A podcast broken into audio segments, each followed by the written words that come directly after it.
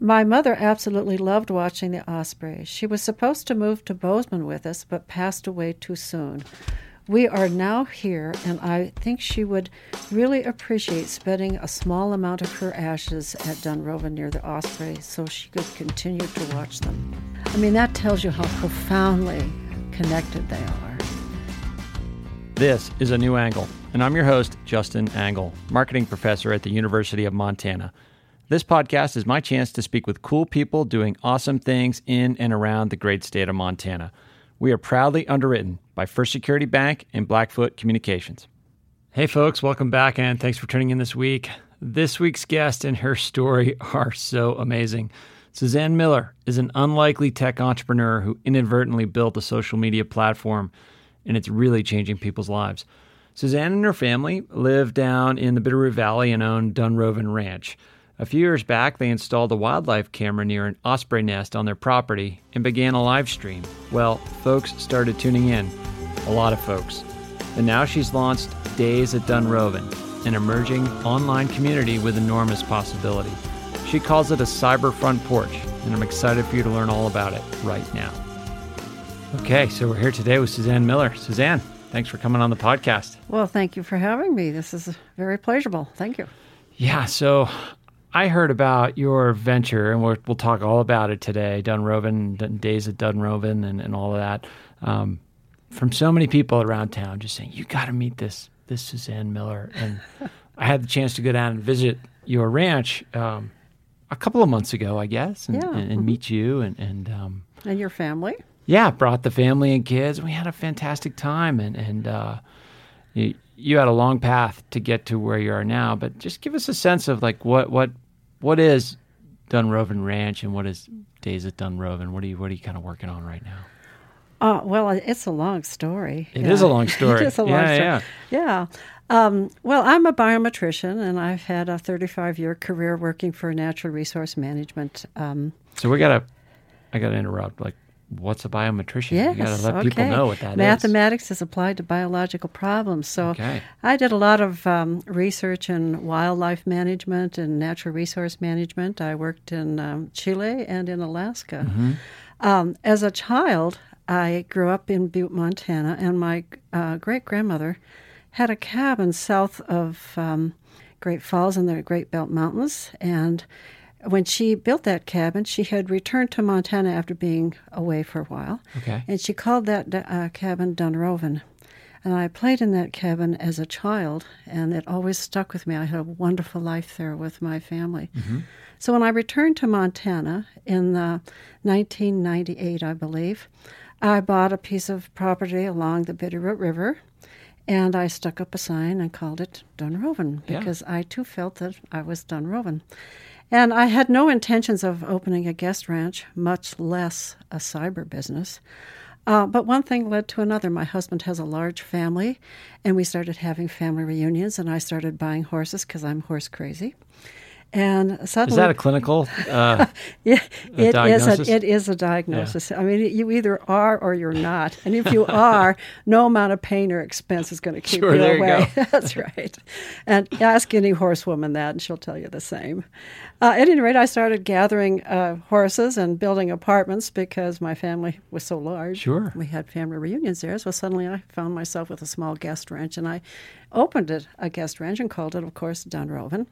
My emphasis was on high quality horseback riding in the backcountry, and I intermixed um, natural resource history because of my background. sure. And you're in such a beautiful spot to do that, right up against the Bitterroot River. Yes, It's so beautiful. it is, and it's so close. It's just right outside of Lolo. It's small, but we're next to a, a, a big piece of state land, and I have the recreation use permit there. So our horseback rides go right from the ranch across the Bitterroot River and up into the Sapphires, and I mean, they're really beautiful. Yeah. And then in uh, 2011, uh, the University of Montana approached us about putting an os- uh, a web camera above our osprey's nest. We had an osprey's nest that was actually on an electrical pole at the time. Right. And um, so they asked if we would put a web camera up, and of course we said absolutely, we would love that. We're both biologists. My husband is a wildlife biologist. Uh, he specialized in um, bear management and bear research. Okay. Okay, and so we put this web camera above the osprey's nest, and I really didn't think of it in terms of other than any kind of terms other than scientific. And the first year, I didn't pay a lot of attention to it. Um, it was kind of crude, and we didn't have access to um, operate it. It was kind of a beginning. But by 2012, it was really um, a, a, a, powerful tool, and we had some 800,000 people watching it. And at the end wow, of that, hold up, 800,000 people. Yeah, I mean, let's let that sink in for a moment. That's a lot. It's a yeah. lot of people. Individuals. Yeah. I mean, and they watched for you know 50 minutes at a time. Mm-hmm. It was compelling to watch very intimately this uh, group of uh, osprey raising their young. We called them Ozzie and Harriet. How you know? Sure, how, how original, on the right? nose, but but it works. right. Um, at any rate, at the end of the 2012 season, when I went to turn the camera off because the uh, birds had flown away, uh, I got a, scores of emails and, and even phone calls and letters saying, please don't turn off your camera. We love watching your ranch. Interesting. Isn't that interesting? Yeah. And my first reaction was, well, get a life. I did not understand this. Hopefully, that wasn't in your auto reply. No, it was emails. not in my okay. auto reply. That's good. Yeah. I mean, I left it on. Yeah. I just left it on. Sure. Without thinking of it at all. And then I became uh, gravely ill. I had a complete blockage of my digestive tract and ended up with three major surgeries Oh, in, the, in four months. Okay. And I had about a seven month um, recovery period that I was homebound. And you know, you can only watch so many episodes of Breaking Bad before you go crazy. Yeah. So I started watching my own web camera Okay. and I started tweeting with other people. And suddenly I got it. I realized that if you are isolated and home alone, it's way more fun to watch something and communicate with other people Mm-hmm. than it is to watch in isolation. And maybe something live, Live. place based, but live and, and unfolding in the moment Yep. for all of you at there's the an immediacy about it. Yeah. Yeah. And so um, my research background kicked in, Mm-hmm. and I formed a focus group. I had 38 people from England to Hawaii in my focus group, and I, I took about seven months of, you know, survey monkeys and um, emails and a correspondence among all of us to figure out what it was people were interested in. Yeah. Trying to understand why Try these 800,000 people are tuning in. Right. And what I found was nothing new. In fact, it was a validation of ancient truths about humanity. Okay. People are people watchers. They love nature. They're animal watchers. They love reality. And there is that sense of immediacy about watching something, as we just said, that is unrolling. No, it's unpredictable. No one's in charge. Mm-hmm. And uh, they loved conversing. They're very social. And so I then asked them, well, uh, would you be willing to uh, pay if I created a website that um, eliminated advertising and the pay gate would kind of serve as a gate against trolls and bullies? And they said, yes, we would. And so I set on a path to create this. Here we go. Here Yeah. we go. And it has consumed me for about six years. It's been amazing. Um, I've had an, uh, innumerable technical problems, as you might imagine. We got cameras, like outdoors. yeah, all of this. I mean, it's, It's- and and broadband infra, in, internet infrastructure problems too. Connection speed's been a challenge. all the way along. Yeah. I, I, I added a web camera that exceeded my bandwidth, so then I had to go shopping for bandwidth, and that was a long, long struggle. I I'm sure. It was. I ended up working with Centrix, a lovely company here in Missoula. They installed uh, special equipment on the wa- Lolo water tower, so just for me. So, Wow. yeah, and because I'm an uploader, not a downloader, and so there's a difference there. Yeah.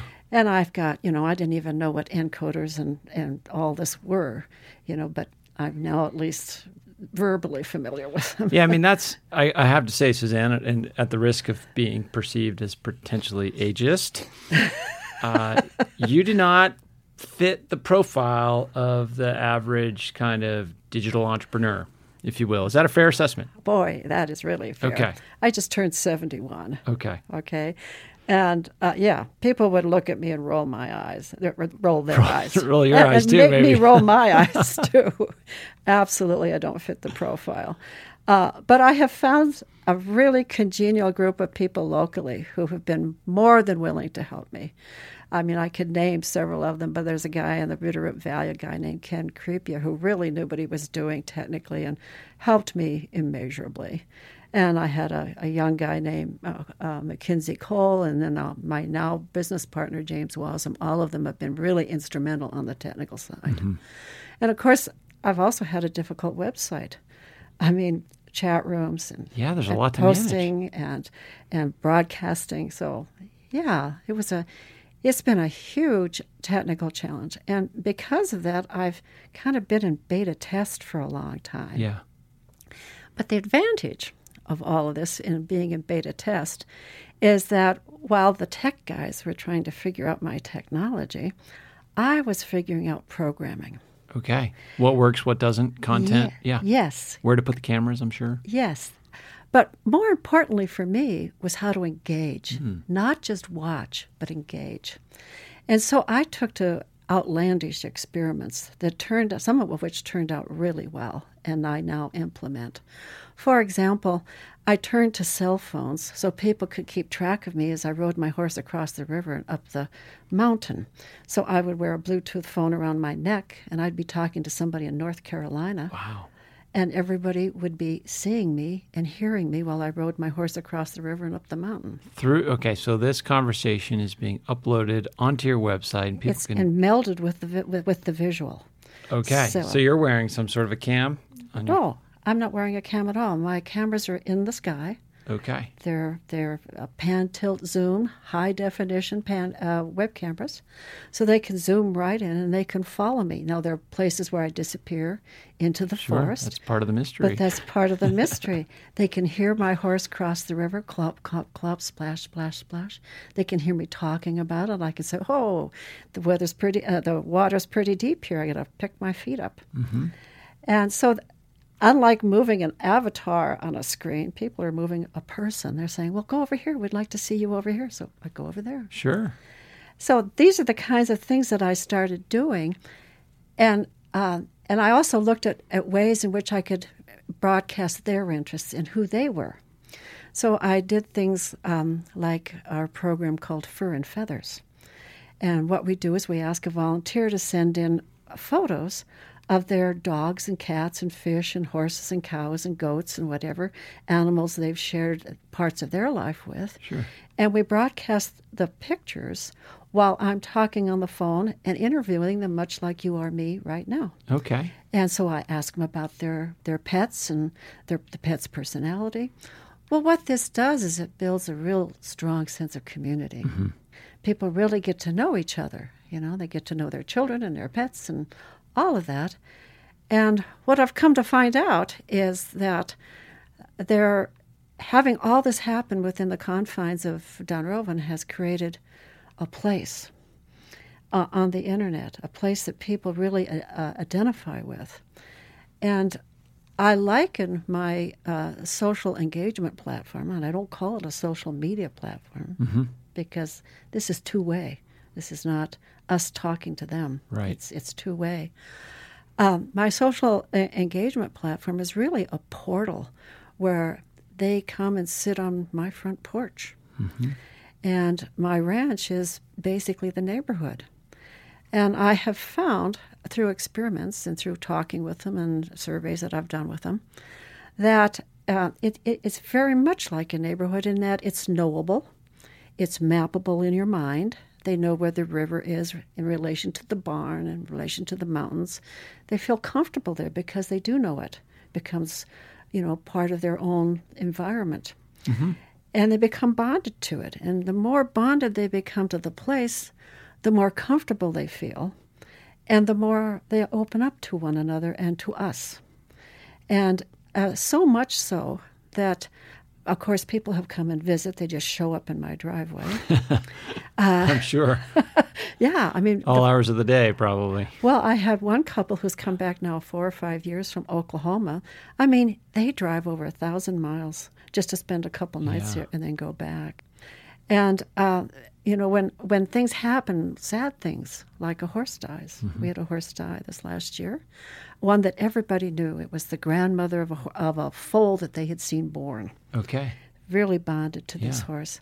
So that they, when it died, they uh, gathered up money and sent me um, a gift certificate for a tree, so they could I could plant the tree and they could watch it grow. So they're making my place their place. Sure. That's their tree Yeah, investment. investment. And again, like a neighborhood, you know, a neighborhood is a place that you can leave your mark on. You can paint your fence, you can paint your house.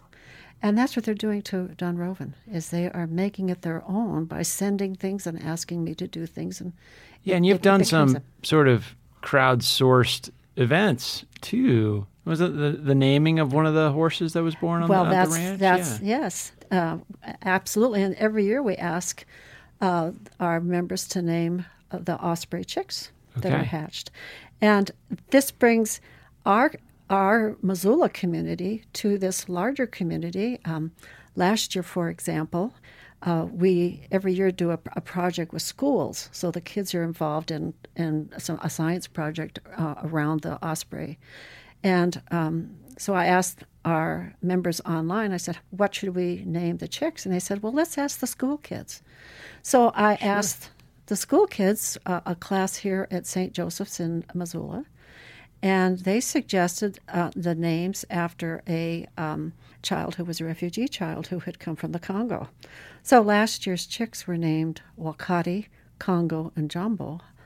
And so suddenly you've got people all over the United States understanding that Missoula is welcoming to refugees, Sure. that they're in our schools. Yeah, it sends an important signal. It does, and and it makes them understand who we are, and and likewise, Wakati started talking with people from Oklahoma and from Ontario and New York City. and- Sure. Yeah, so it, it brings people together in some really odd ways. Well, and along those lines, one thing that you and I have talked about, and you mentioned this before, like not employing an advertising model. Yeah. You're able to one, you have a membership model, so your your members are paying a fee to have access to the feed and engage in the ways they do.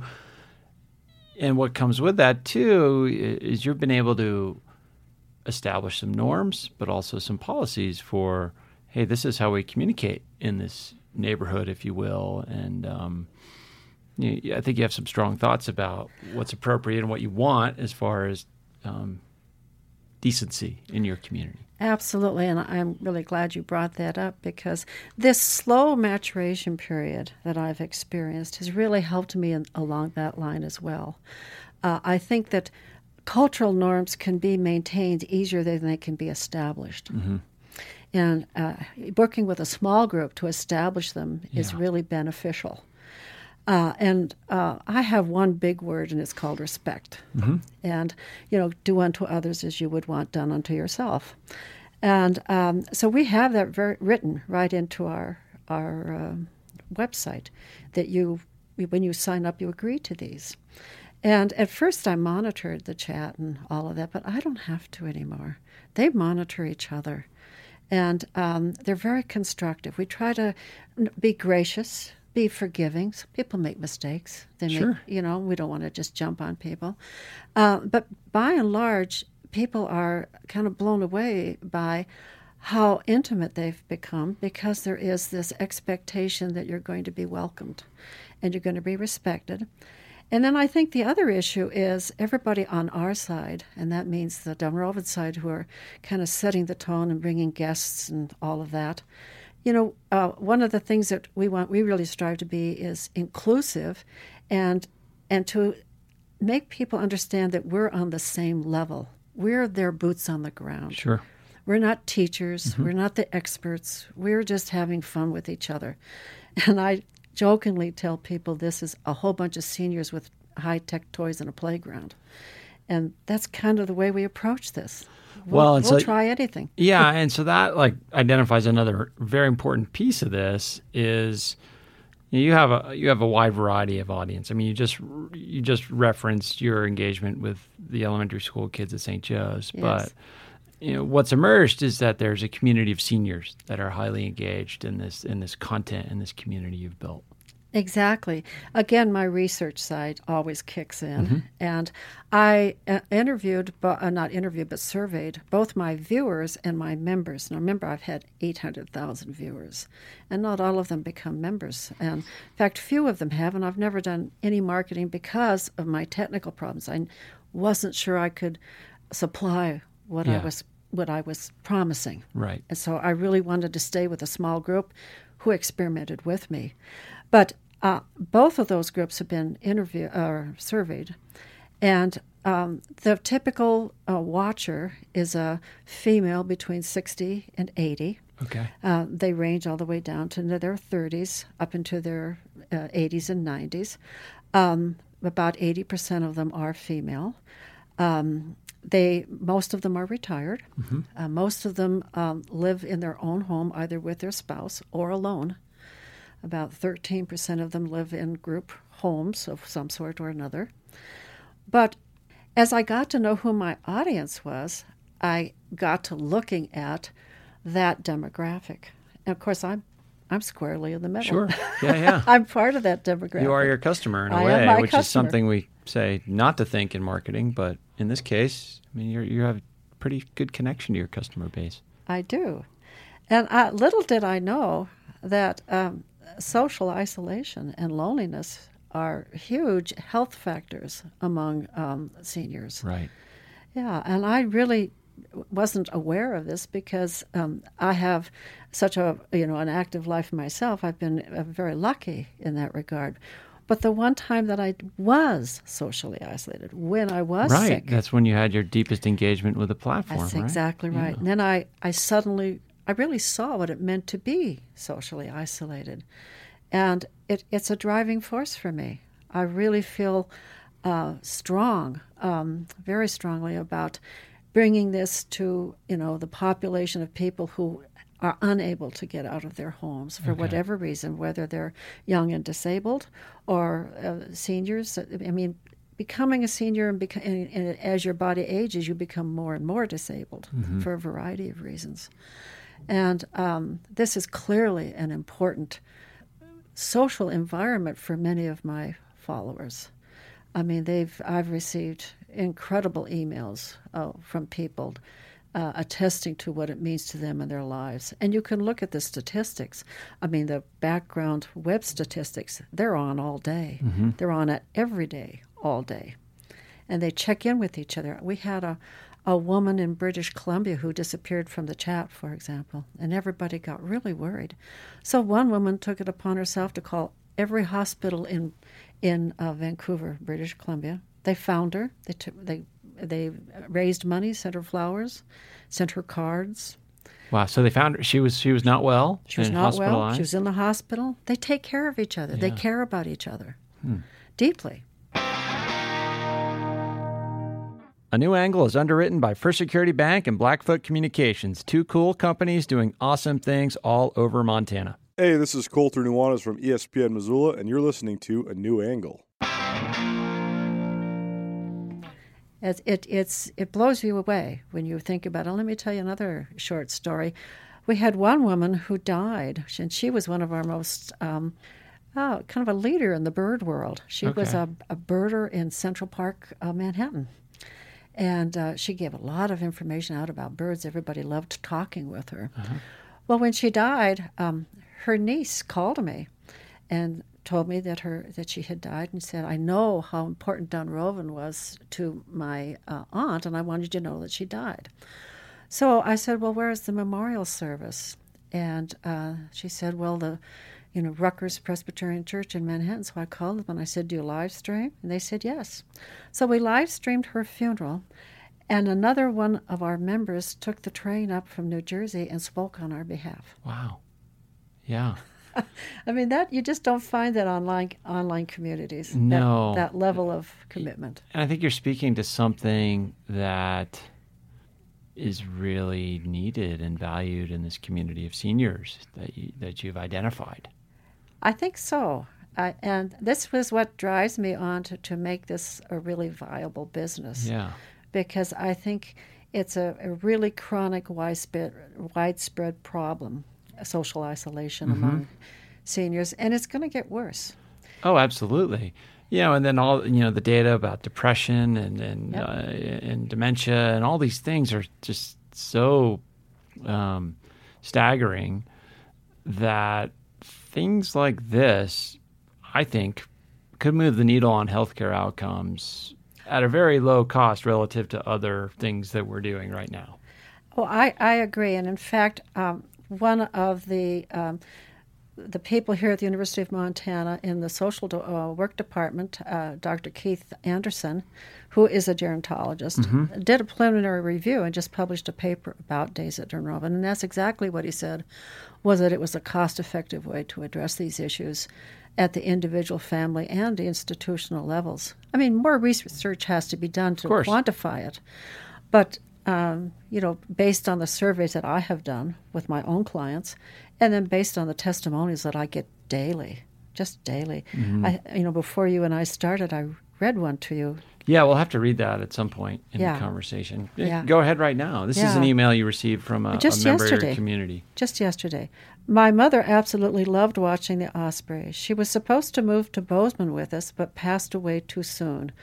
We are now here, and I think she would really appreciate spending a small amount of her ashes at Dunrovin near the Osprey so she could she could continue to watch them.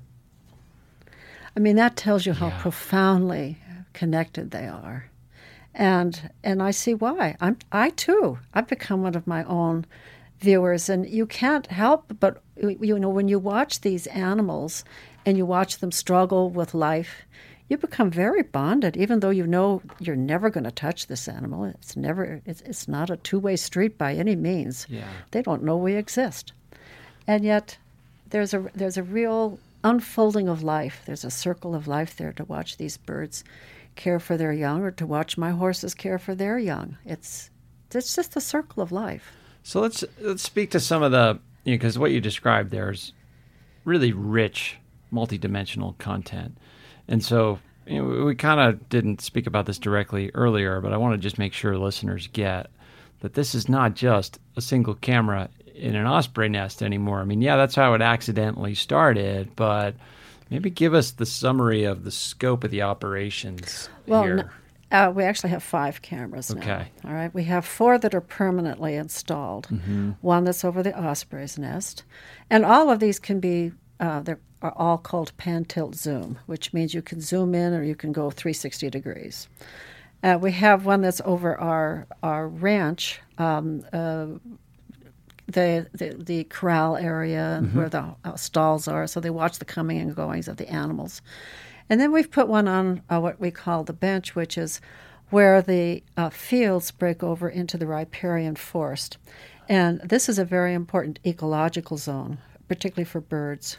Uh, birds come out of the forest to seek resources in the fields. And so we've put some uh, bird feeders there, and boy, they are incredibly active. And of lot of course, they're messy. The birds are messy. So the deer come to, to pick up. Sure. And then the raccoons come to pick up. And then the coyotes come because the raccoons are there. And then the foxes come. And the squirrels are there.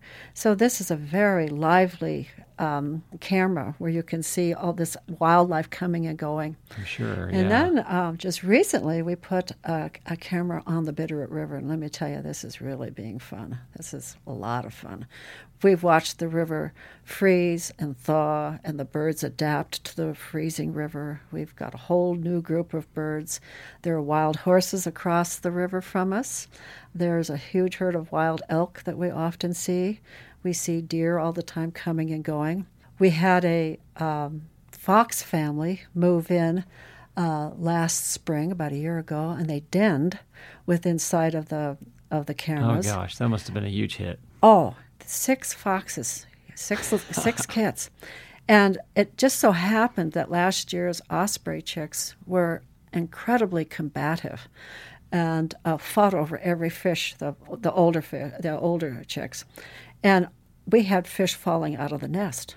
So the foxes figured this out without any trouble at all, Sure. and so. It, some of our viewers man the cameras, and they get up way before I do. I mean, the people on the East Coast, and even before daylight, they were watching the foxes come to the osprey's nest and wait for fish to fall out of the osprey's nest. It was it was crazy. And then we had a cougar come and Okay. steal one of the uh, one of the foxes. Oh my. Yeah, so people saw they were delighted to see the cougar, but they were unhappy that the fox Well, was the that's nature, I suppose, that's nature. and then, of course, you know, it's it, we punctuate all of this with uh, programs. Right. Okay. So speak a little bit more about that. Yeah, and it started with a book club that I I created uh, in collaboration with the head of the creative writing program here at the University of Montana, Judy Blunt. Uh, we read her book first, and then she came out very graciously and discussed us, uh, the book with us.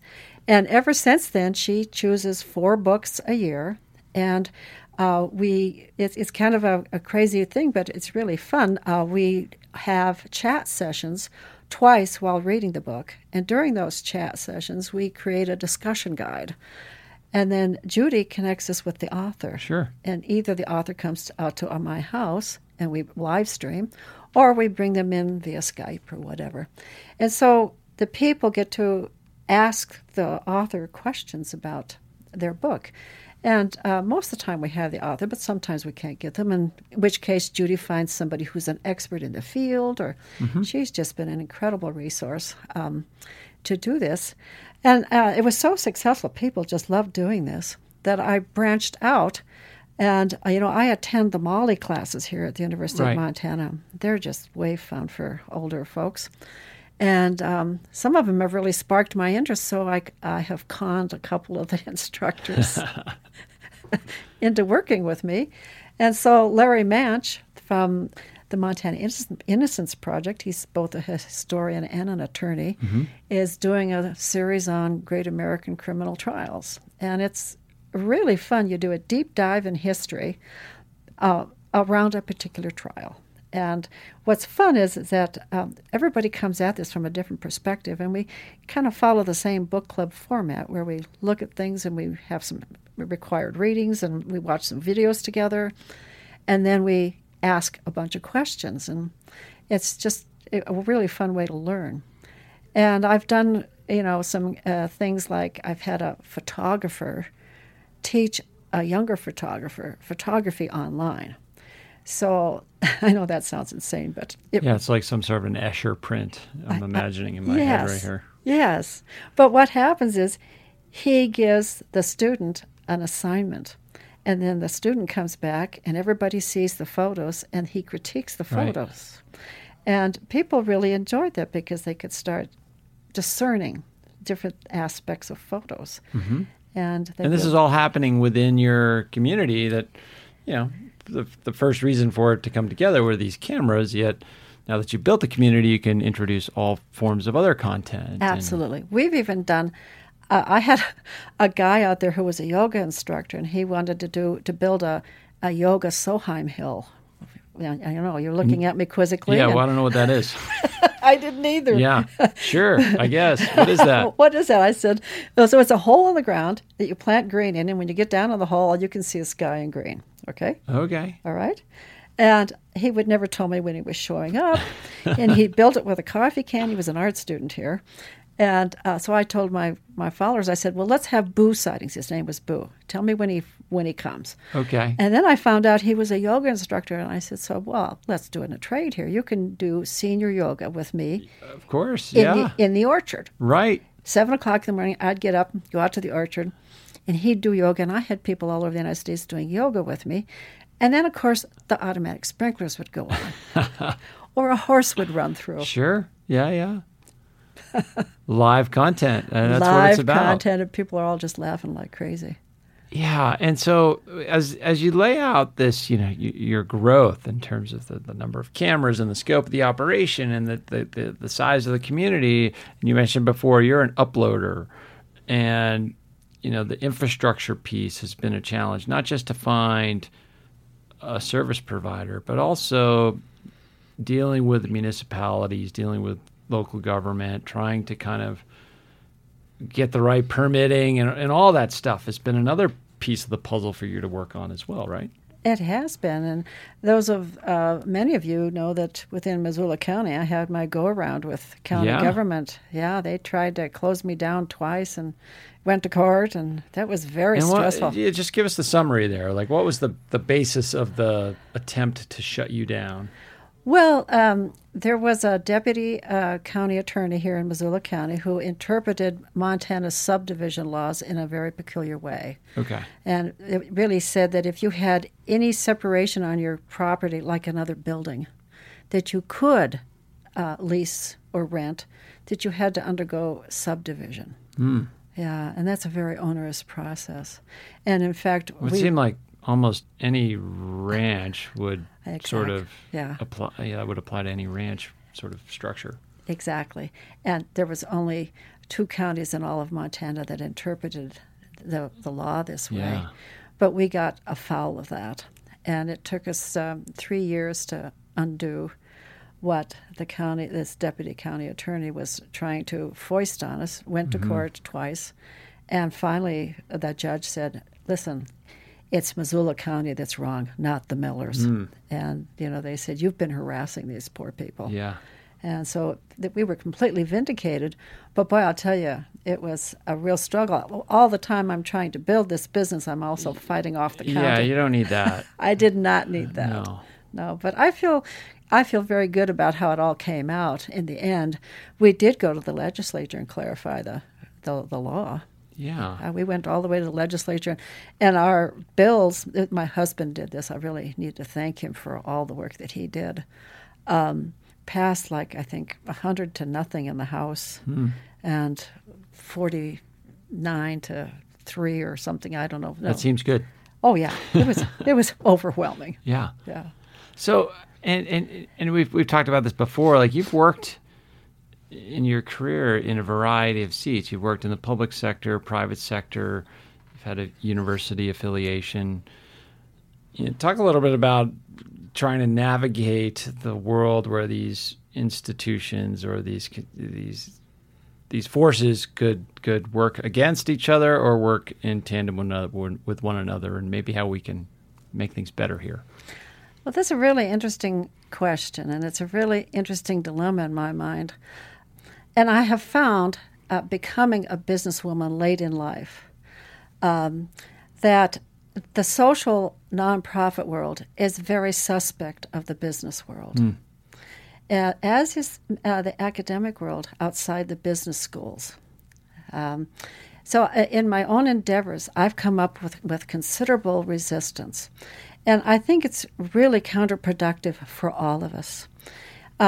For example, the reason I'm trying to promote my business is the social benefit. That's what hooked me, that's what made me strive forward. But I also recognize there's a big financial benefit to be had. Potentially, yeah. Yeah, I mean, there's there's it's a very lucrative field, a mm-hmm. lucrative market. But when you talk to the business commercial side, they seem to be overly interested in the financial side. Yeah. And when you talk to the nonprofit side, they're overly interested in the social benefit side, not recognizing the the market forces that that would compel somebody like me to make this a business as opposed to a nonprofit. Right. And then you get government on both sides that, that sometimes serve neither very well. And from my own perspective, you know, it's the three stools for our culture and for our, our uh, civilization. You've got government and, and then the, the economic activity and the social, cultural activity. And I, I just, um, on a personal level, I've never really understood so fundamentally how they don't get along, how they, they don't they don't meld together, and they are not pieces of a puzzle that fit nicely together. And I think there's been some very recent um, acknowledgement of those um, facts.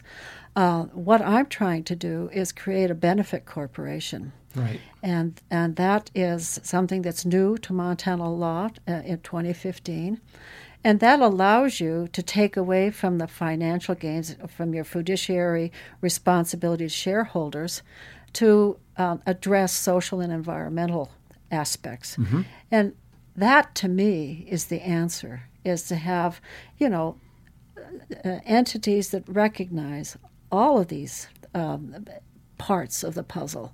You know, government oftentimes represents the environmental because through regulation, and uh, nonprofits represent the social mm-hmm. through their uh, mission statements and their goals, and business the, the, the economic commercial. And I just think it's it's counterproductive to not have those three entities more in mesh in sync with each other.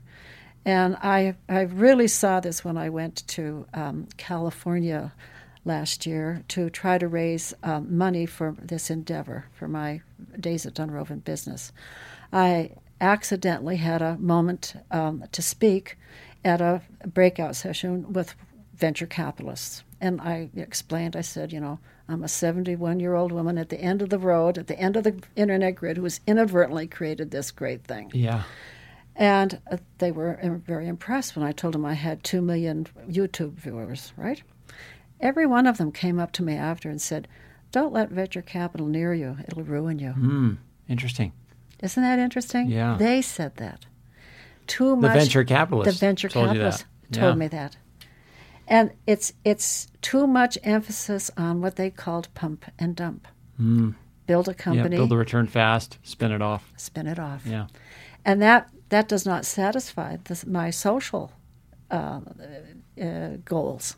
Yeah. And yet, when I talk with the with people who are more socially minded, they say I should be a, a nonprofit mm. altogether. Yeah. And I just sort of scratch my head and think, gosh, these two worlds need to come together. Yeah, and that benefit corporation um, designation maybe is a start. I know that um, you know, many companies have used that in creating structures where there's pathways to that type of partnership. At least is a start. It, it makes me also think about you know you referenced your kind of your slow growth model and um, you've had time to experiment, time to build slowly. But along with that, that's a lot of time where you foot the bill for a lot of this development, investment, yep. etc. So where where where are you at now with your process and, and trying to trying to make this more of a a viable business and support kind of the the type of technology that you need to to build the community you want to build online? Well, I am looking for investors. Yeah. That's exactly what, that. That is the point that I am at now, and uh, very uh, luckily, I'm working with the University of Montana, a Blackstone a Launchpad. Mm-hmm. Uh, they're very helpful to me, and I hope to get in front of uh, some investors. I've also started some pilot projects. Yeah, yeah, which are really fun and are helping me a great deal. Uh, really craft this in a way that uh, companies who provide both in home care and in residence care can utilize this to help um, foment community both within residential communities and within uh, you know the clients that are served by in home uh, health care. Yeah, can people. you tell us kind of what these pilots would look like? I mean, you don't have to, you know, I know you got client confidentiality or whatever, right. but like what kind of things are you experimenting with? Well, uh, most of the programs that I have developed in the past six years have been uh, focused on individuals with individual computers in, in their own home. And now I'm working with uh, senior companies, many of whom uh, have residents that have no computer facility whatsoever. So I'm looking towards group activities okay. as opposed to individual activities. And I'm, I'm learning to successfully uh, navigate that. And the, the groups that I'm working with, one group has said, you know, their attendance at group things has gone way up because of this. Yeah. And they've they've actually had relatives of uh, some of their residents call and say, you know, Aunt James is talking about horses and birds. Is everything okay over there? yeah. What's the story with these osprey? st- yeah. So, uh, and, and, and, we want to bring the families into this yeah. as well. So I'm learning how to package this in a way that uh, can really support the enrichment mm-hmm. coordinators that, that work with these companies and to, um, you know, bring their their caregivers and their clients uh, in the fold. Sure. So this is where I'm at right now. So you're out there letting people know. Yep. Trying new things. Yep. I mean, it's it's so inspiring, SuzAnne, to see what you're doing, but also just you're just zest for learning, trying new things, and building a community that is that has that social benefit to so many people. Well, I have to tell you, it's not without angst. Oh, I'm sure. Absolutely. Yeah. And one of the things I've loved about all of this is it's brought me into contact with other entrepreneurs. And I, I realize I'm not alone in my angst. Mm-hmm. That part of the entrepreneurial journey is not knowing, you know, what's going to come around the corner, how much to put into it, and when to when to say this is not going to work. So there's, you know, it's not without its its dilemmas for sure, but I have found that it is keeping me young at heart, and I love the interactions I have with both my online community and the, and the community here, the local community, Sure. people like you, uh, people like the One Million Cups uh, group. You know, they've all been supportive, and I would not have come into contact with all these wonderful young people had I not been pushing myself down this path. So tell us how people can learn more, experience the the the, the product, so to speak, experience the community. Days of Dunrovin. How, how do people find you? Well, thank you for asking. Um, www.days at Dunrovin, and Dunrovin is spelled D U N R O V as in Victor, uh, I N. So it's uh, days at Dunrovin.com. Uh, we do have uh, one of our cameras operating on the on the home page that can be viewed anytime, free of charge, no advertising. But to gain access to everything else, we charge eight dollars a month, eighty-eight dollars a year, and that gives you full access to all of our programs and all of our cameras, and eliminates the need for advertising and and gates our community. Yeah. Yeah. Well, uh, I encourage everybody to check it out. It's an amazing site. It's an amazing ranch. Go visit if you can. Send SuzAnne an email, and I'm sure she'll show you around. Absolutely. And uh, thanks, thanks for doing what you're doing, and thanks for coming on the pod to uh, tell us your story. Well, thank you, Justin. I greatly appreciate it. Okay, super cool and inspiring what SuzAnne is doing. I encourage you to check it out. Coming up next week, we've got University of Montana professors Sara Rinfret and Sam Panarella, along with former U.S. Senator and Ambassador to China Max Baucus. Tune in and learn all about what's cooking at the Baucus Center and how what they're doing with education and student experiences is truly distinct on a national scale. We'll see you next week. Thanks for listening to New Angle. We really appreciate it.